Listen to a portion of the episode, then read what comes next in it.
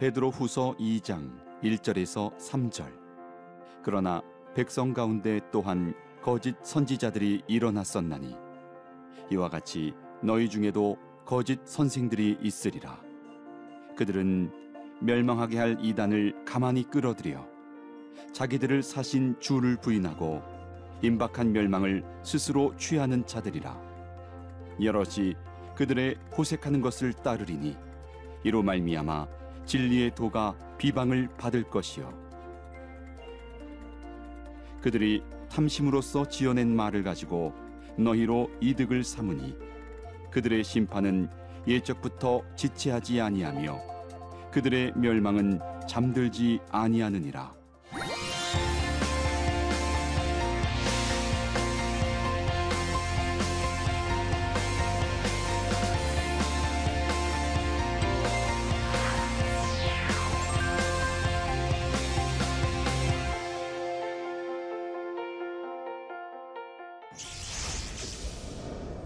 여러분 안녕하십니까? 반갑습니다. 잘 지내셨죠?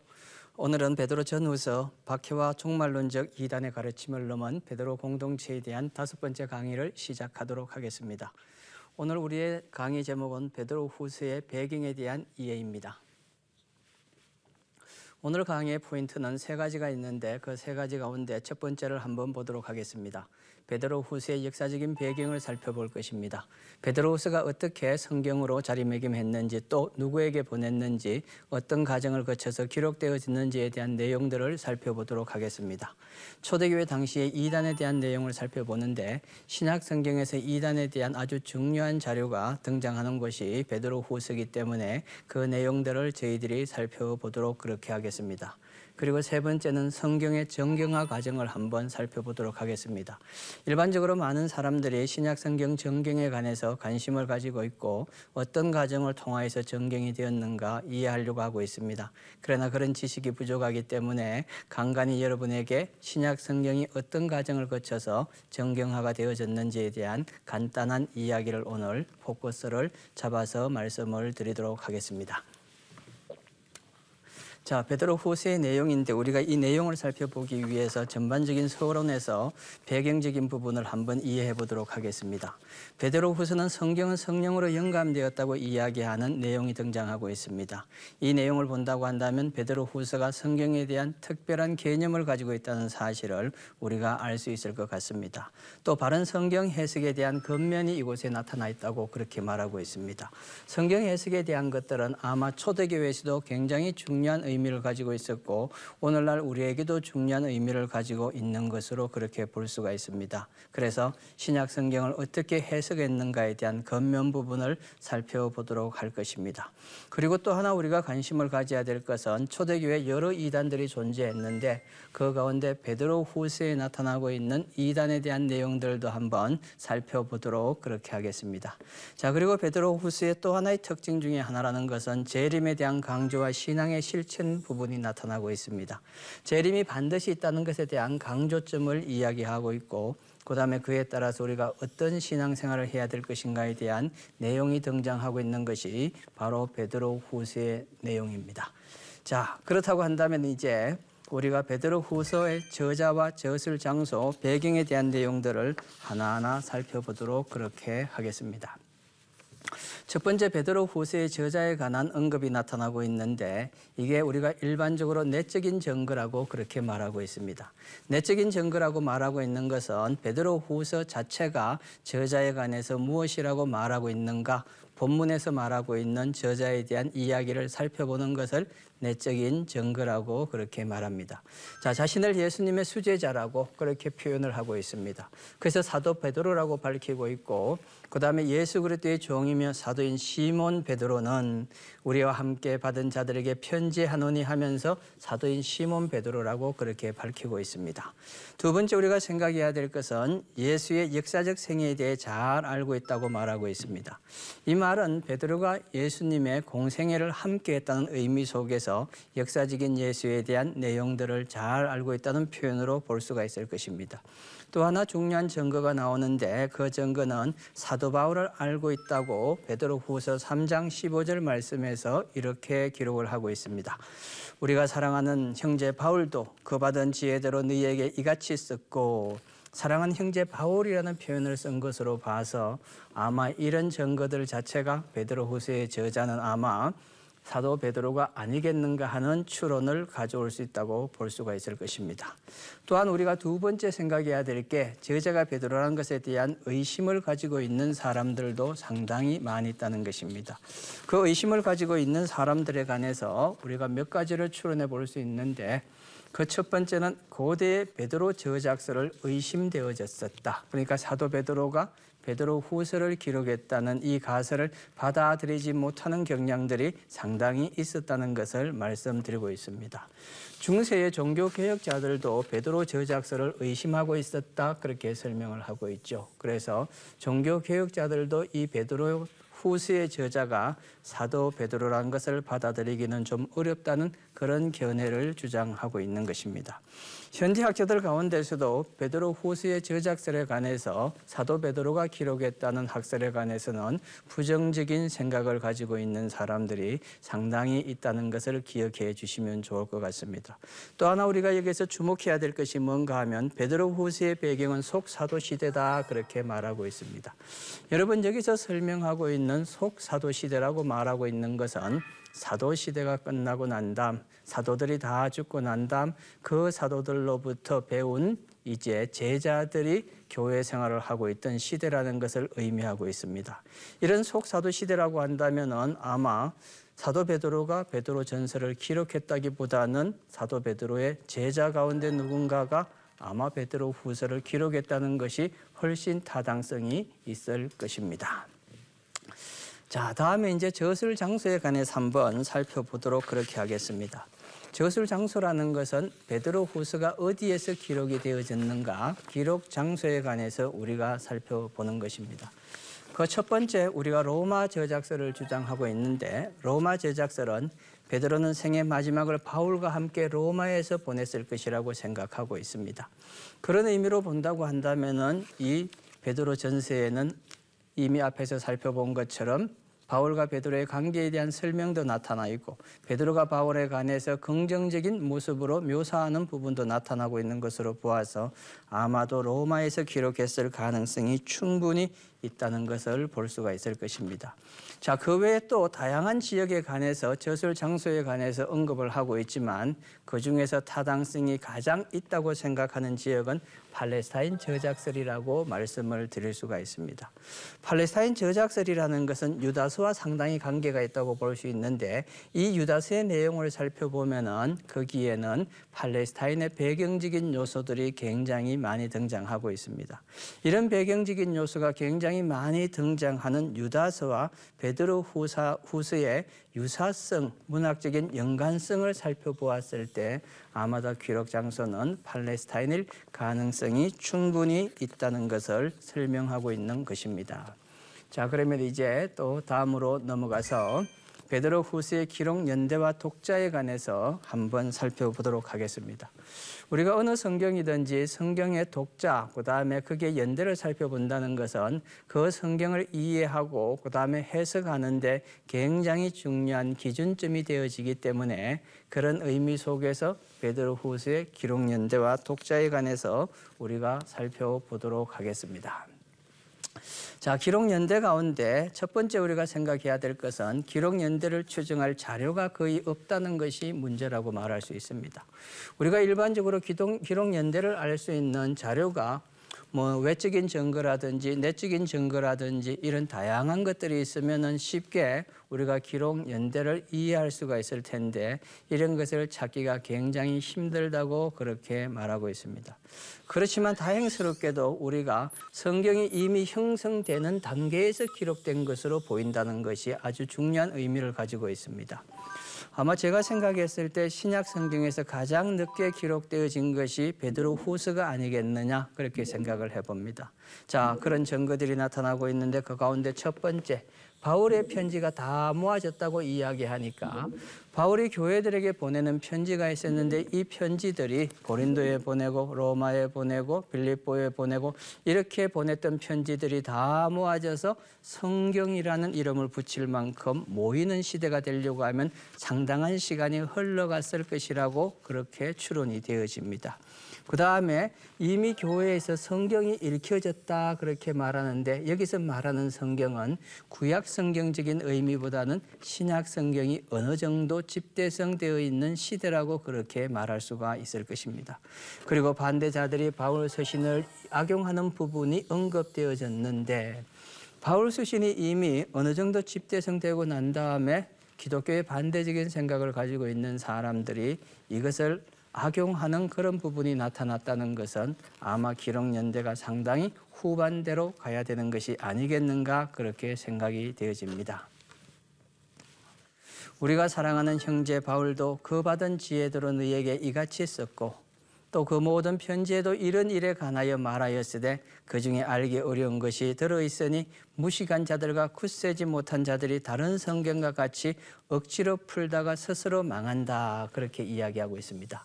억지로 풀다가 스스로 망한다는 이 멸망하게 되어진다는 그 결과가 나타나고 있는 것은 이단에 대한 이야기로 볼 수가 있는 것입니다. 그리고 성경에 대한 해석과 관점이 다른 사람들이 존재했다는 것을 말해주고 있는 것입니다. 베드로 후서의 이제 독자에 관해서 한번 살펴봐야 되는데 자 베드로 후서의 독자에서 첫 번째 우리가 생각해야 될 것은 여기 보니까 베드로 후서는 독자가 특정 지역이나 교회가 아닌 공동 서신임을 나타내고 있는 것이다. 우리가 서신을 분류하는 가운데 두 가지로 서신을 분류하는데 특정한 교회, 개, 교회나 아니면 개인에게 보내는 편지가 있고 또 하나는 모든 교회에 보내는 편지가 있는데 그것을 우리가 일반 서신이라고도 말하고 공동 서신이라고도 그렇게 말합니다. 그런데 베드로 후서 같은 경우는 특정한 한 교회나 개인에게 보내는 편지라고 생각되어지기보다는 아마 공동체에 보내는 모든 기독교 공동체에 보내는 서신이기 때문에 우리가 이것을 공동서신이라 그렇게 말하고 있습니다. 이 말은 베드로 후서의 독자가 특정한 교회나 개인이 아니라는 것을 말하려고 한다는 의도라는 것을 여러분이 이해하면 좋을 것 같습니다. 자, 두 번째 우리가 생각해야 될 것은 소아시아의 교회에 보낸 편지가 후대 전체 교회에 보내는 서신이 되어졌다 이런 주장을 하는 사람이 있습니다. 일반적으로 처음에 이 베드로 후서 자체는 아마도 소아시아에 보내는 그런 편지였다고 생각이 되어지는데 점점 시간이 지나면서 베드로 후서에 나타나고 있는 이단에 대한 경고라든지 종말론에 대한 이야기라든지 이런 것들을 모든 기독교인이 알아야 될 필요성이 있었기 때문에 아마 전체 교회에 보내는 서신으로 생각이 되어진다. 첫 번째 견해와 두 번째 견해를 보더라도 우리가 추론할 수 있는 것은 베드로 후서의 독자를 특정하는데 특별한 교회나 개인으로 보기는 어렵다는 내용이 이곳에 전개가 되고 있습니다. 유대인 교회보다는 이방인 교회에 보내는 편지라고도 볼 수 있을 것이다 그렇게 주장하고 있습니다. 어쨌든 우리가 베드로 후서의 독자를 정확하게 이해하는 것은 상당히 힘들지만 여기서 설명하고 있는 내용 정도만 본다고 할지라도 이 베드로 후서를 읽게 되는 독자들이 어떤 환경과 여건에 처해 있었는가에 대한 것을 충분히 이해할 수가 있을 것입니다.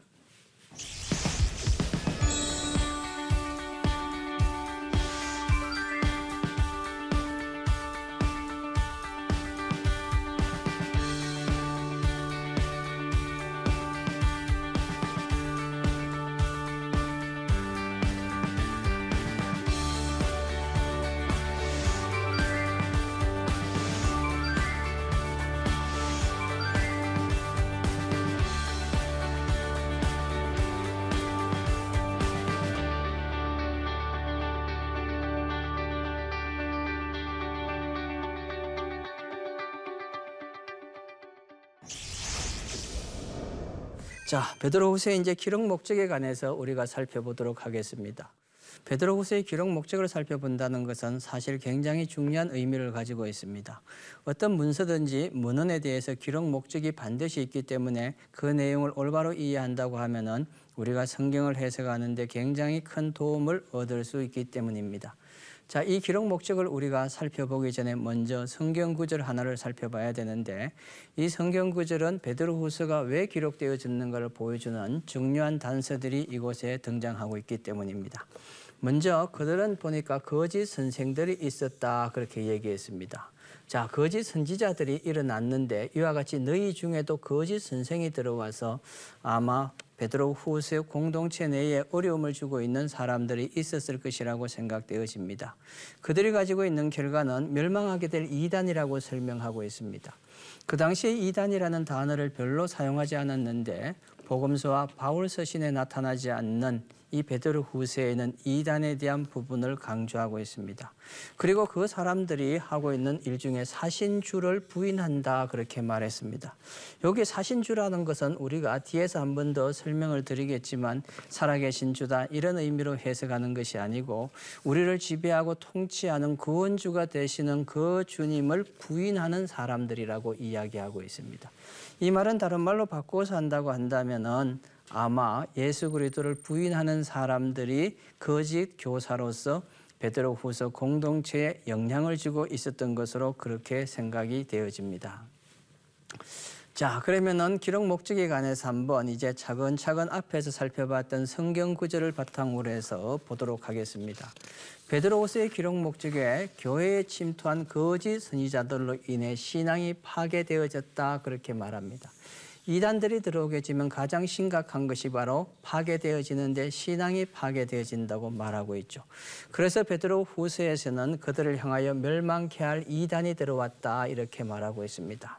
자신들을 사신주를 부인하다 아까 말씀드린 것처럼 이게 지배자 통치자라는 의미를 가지고 있는데 이 지배자 통치자 되시는 주님을 거부한다고 그렇게 말하고 있는 이단입니다.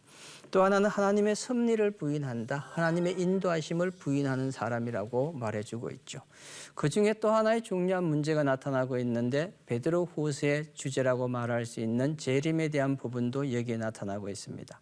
거짓 교사들은 주님의 재림에 관해서 부정적인 시각을 가지고 있었고 그 다음에 천사와 세상을 부정하는 모습도 가지고 있었고 그들은 탐욕으로 가득한 사람이었었고 초대교회가 가지고 있던 여러 가지 요소들 중에서 이 베드로 후스에 들어와 있는 거짓 선생들도 신비주의를 주장하고 있는 그런 사람들로 보여집니다. 이단의 정체에 관해서 한번 보도록 하겠습니다. 이단의 정체에 관해서는 영지주의자, 영지주의자라고 그렇게 표현을 하고 있는데 이 영지주의자에 대한 것들은 여러분이 이미 잘 알고 있는 것처럼 영적으로 지식을 쌓게 되면은 거룩하고 하늘에 속한 사람이 되어진다 이런 개념을 가지고 있는 것이 영지주의자입니다. 많은 학자들이 이야기하고 있지만 그 가운데 이단의 정체를 영지주의자로 본다는 것은 결국 아마 그들이 가지고 있는 배경적인 모습 자체가 영지주의 사상을 가지고 있기 때문에 이런 모습을 이야기하고 있습니다. 자, 그 다음에 이단의 정체 가운데 바울의 편지를 왜곡시켰다 그렇게 이야기하고 있습니다. 왜곡시켰다는 표현 자체에 나타나고 있는 것은 바울 서신에 대한 성경 해석에 대한 관점이 잘못되어졌다 그렇게 말할 수 있겠죠. 오늘날도 많은 사람들이 성경을 해석하는데 자의적인 성경을 해석하고 성경이 성경을 해석하는 그런 방향이나 또한 언어적인 관점을 가지고 사회문화적인 관점을 가지고 성경을 해석하지 아니하고 자기가 원하는 개인적인 성향에 따라서 성경을 해석하는 경향이 있는데 이런 이단적인 요소가 있었다고 말하는 것입니다. 자, 이런 이단들이 가지고 있는 사람들이 도덕적으로 방종했다는 것은 영지주의자들이 가지고 있는 생각은 영만 중요하기 때문에 육체적인 삶은 아무런 문제가 없기 때문에 방종하는 모습을 가지고 있었다는 것이죠. 그리고 이런 사람들은 재림을 부인하는 그런 모습도 가지고 있었다고 말해주고 있습니다. 자, 그러면 이제 베드로 후서의 문학적인 특성에 관해서 한번 살펴보도록 하겠습니다. 베드로 후서의 문학적인 특성이라고 한다면 과연 이게 어떤 문학적인 특성을 가지고 있을 것인가 몇 가지를 우리가 생각해 봐야 되는데 그 가운데 첫 번째 서문의 시작은 편지로 시작이 되어집니다. 서문이 편지로 시작되어진다고 했을 때 아마 우리가 서신이다 그렇게 베드로 후서를 생각할 수 있을 것입니다. 그런데 마지막 결미에 가서 보니까 편지 형식이 아닌 것으로 끝나는 것을 보았을 때 과연 베드로 후서를 우리가 서신으로 이해할 수가 있을 것인가 이 부분은 조금 의구심이 든다고 그렇게 볼 수 있겠죠. 또 다른 학자들이 주장하는 내용 가운데는 성명서와 같은 논술서다 그렇게 이야기하고 있습니다. 자, 성명서와 같은 논술서라는 부분은 많이 주장하지 않는데 아마 제가 생각했을 때 베드로 후세에 관해서 많은 사람들이 겉면의 글이다 그렇게 생각을 하고 있습니다. 그 겉면의 글 중에서 특히 우리가 생각해야 될 몇 가지를 겉면하고 있는데 그 가운데 성도들의 기억을 상기시켜 주고 있다는 것이죠.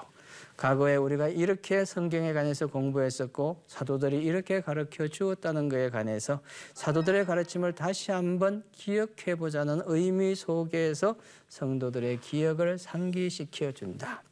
성경에 나오는 인물들의 모범을 보여준다. 그리고 이것을 본받을 것을 강조하고 있다고 말해주고 있습니다. 자, 이런 모든 모습이 가지고 있는 것은 과거에 가지고 있던 신앙의 선조들이 보여주었던 이미 앞에서 말씀드린 것처럼 사도들이 가르쳐 주었던 내용들을 착실히 잘 해상시키고 기억함으로 인하여서 현재 지금 교회에 들어와 있는 이단들의 가르침에 잘못된 가르침 자체를 배격하고 이겨낼 수 있는 방법에 관해서 건면하려고 하는 목적과 의도가 이 속에 담겨져 있다는 것을 우리가 캐치할 수 있을 것입니다. 자, 그리고 또 하나 강조하는 것은 덕과 형제 우애와 사랑을 건면한다 이렇게 말해주고 있습니다. 우리가 성경을 읽는 과정 속에 덕이라는 단어가 나온다든지 형제 우애와 사랑에 대한 이야기가 나온다는 것은 그만큼 이것을 강조하고 있다는 것을 말해주고 있습니다.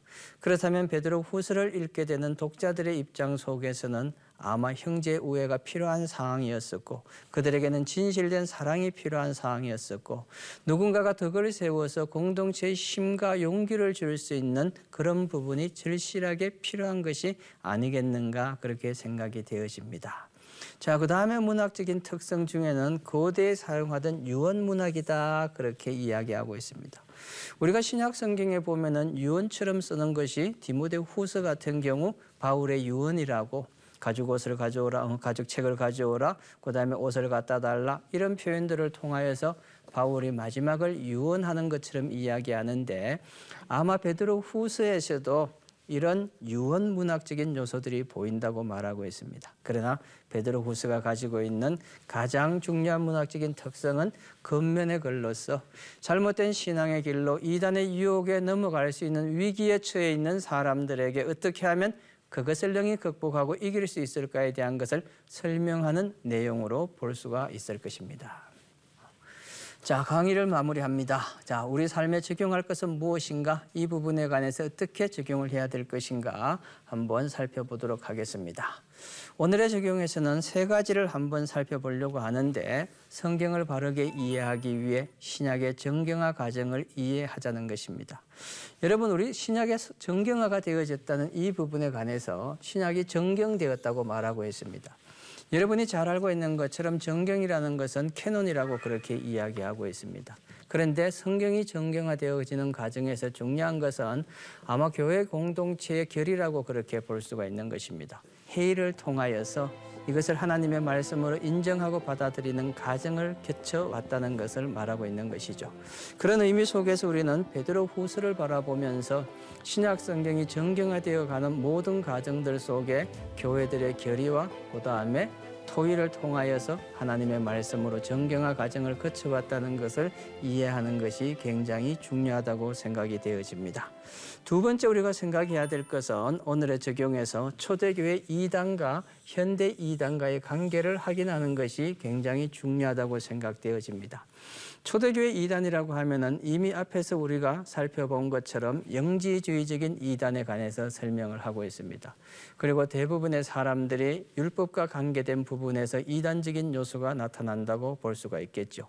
영지주의 사고를 가지고 있는 사람들 입장 속에서는 영만 귀한 것이고 육은 중요하지 않기 때문에 그런 사람들이 주로 영적인 지식을 추구하는 것에 매도되기 시작합니다. 이런 영적인 지식에 매도되어지는 사람들의 문제점 중에 하나는 육신을 우습게 여기고 방종으로 흘러가게 되어서 쾌락주의로 빠지는 에페크로스 학파처럼 그런 모습을 가지고 가는 쾌락주의로 전락하는 결과를 가져올 수 있다는 것입니다. 자, 그런데 우리가 초대교회에 나타났던 이런 영지주의 이단이라든지 쾌락주의에 빠져 있는 사람들이 오늘날 현대 이단과의 관계 속에도 그대로 나타난다고 볼 수가 있는 것이죠. 범신론적인 모습을 가지고 있는 요소도 그렇게 나타나고 있는 것이고 다양한 부분에서 아마 이런 요소들이 등장하고 있다는 것을 우리가 발견하게 되어질 것입니다. 그래서 흔히 이야기하기를 현대에 나타나고 있는 모든 이단들의 근원이 되어지는 기초가 되어지는 요소들은 아마 범신론적인 그런 모습을 가지고 있던 초대교회 상황 속에서 나왔다고 볼 수가 있을 것입니다. 그런 의미 속에서 베드로 후서는 신약 성경을 읽는 독자들에게 이단에 대한 근본적인 사상의 출발점이 어딘가를 보여줄 수 있는 중요한 요소를 가지고 있기 때문에 우리 현대 독자들은 이 부분에 관한 큰 관심을 가지고 있어야 될 것입니다. 자, 세 번째, 이단에 대한 현대 교회의 대책이 필요하다 그렇게 말씀을 드리고 싶습니다. 거짓 교사들이 가만히 들어온 이 교회가 지금 가르침에 대한 문제로서 여러 가지 이단적인 요소가 등장했다고 말하고 있습니다. 여러분 우리가 성경을 공부하는 것 또 성경을 해석하는 것 여러 가지 교회에서 신앙생활하는 과정 속에서 이단들이 주장하고 있는 가장 핵심적인 요소는 성경을 자의적으로 해석하는 것이고 자기들이 원하는 방향으로 해석해서 성경을 옥회, 곡회시키는 그런 부분들이 등장하고 있는 것을 볼 수가 있습니다. 그래서 우리는 성경을 정통적인 방법을 통하여 해석하는 것이 중요하고 특히나 제가 강조하고 싶은 것 중에 하나는 우리가 원어적인 부분에 충실하게 성경을 본다고 한다면은 아마도 이런 이단으로부터 잘못된 가르침이나 사상들을 벗어날 수 있을 것이라고 생각되어집니다. 예, 지금까지 어, 베드로 후서에 대한 배경적인 내용들을 살펴봤습니다. 다음 주에 여러분에게 말씀드릴 강의 내용은 과거 사도들이 전수한 참된 지식이 무엇인가 이 부분에 관해서 살펴보도록 하겠습니다. 여러분 많은 시청 부탁드리겠습니다. 감사합니다.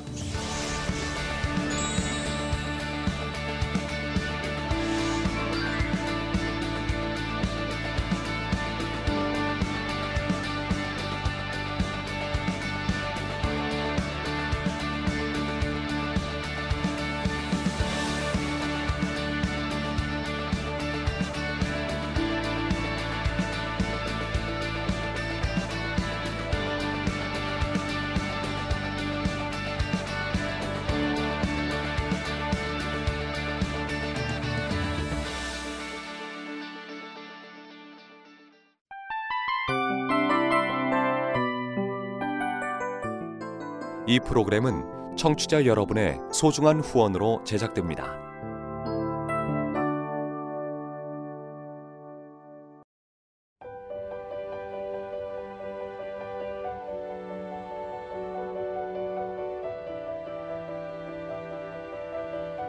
세상에는 수많은 교회들이 있지만 더 깊이 있는 말씀 강해를 찾기 위해 크기로만 교회를 선정하지 않습니다. 보다 좋은 영적 콘텐츠를 더 많이 나누기 위해 방송비를 받지 않습니다. 1년 365일 복음만 전하고 싶어서 우리는 광고를 하지 않습니다. 온누리의 복음을 땅끝까지 CGN TV와 함께 땅끝 성교사가 되주세요